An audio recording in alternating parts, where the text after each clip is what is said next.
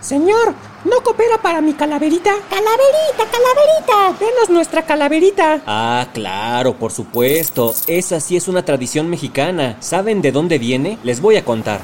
¿Sabes de dónde viene?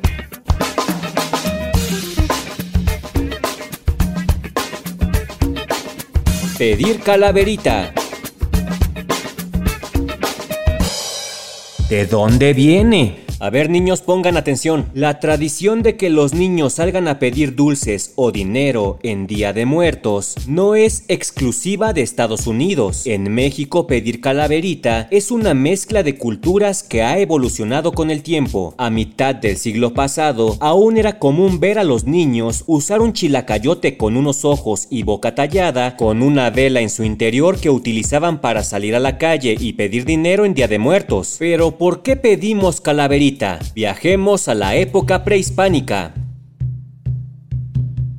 De acuerdo con historiadores y antropólogos, la versión más popular cuenta que un niño indígena no tenía los medios para poner una ofrenda a sus muertos, así que se le ocurrió pintarse la cara para persuadir a la gente a que le diera pan, fruta y comida, y así él pudiera montar su ofrenda. Sin embargo, esta solo es una teoría y es muy difícil de comprobar. Otra versión nos traslada a la época novohispana, en el siglo XVIII, cuando en las iglesias se exponían las reliquias de los santos. Como parte de la celebración católica de todos los santos el primero de noviembre, los ricos construían grandes altares para sus difuntos, y quienes no podían costear algo así, pedían lo que sobraba de estos retablos monumentales para su calaverita, es decir, la ofrenda para su muerto. No para mi calaverita? Para mi difunto, para mi muerto. Otros dicen que la tradición de pedir calaverita viene del mismo Halloween. ¿Dónde empieza una tradición y termina la otra? Es difícil saberlo. México es un país multicultural y ya no existen tradiciones y costumbres totalmente puras. Es por eso que otra teoría, la que tendría más sentido, es que los niños querían comprarse la tradicional calaverita de azúcar. ¿No coopera para mi calaverita? En la época prehispánica, los mexicas construían enormes altares hechos con cientos de cráneos de prisioneros de guerra, quienes primero eran sacrificados y luego decapitados. A los cráneos se les hacían dos grandes agujeros en las sienes y se ensartaban en largos palos de madera que se colocaban uno debajo del otro, formando paredes enteras de cráneos. Pero los españoles conquistadores rechazaron esta costumbre y trataron de eliminarla. Sin embargo, los habitantes de ese tiempo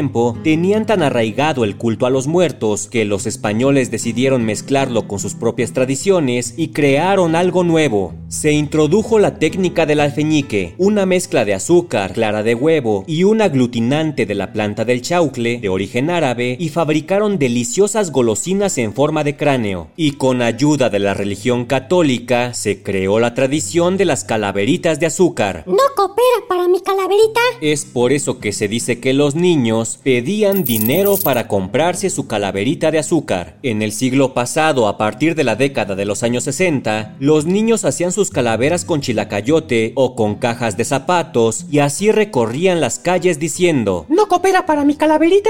¿Cuál de las teorías de pedir calaverita crees que sea la correcta? ¿De dónde viene? Un podcast de El Universal.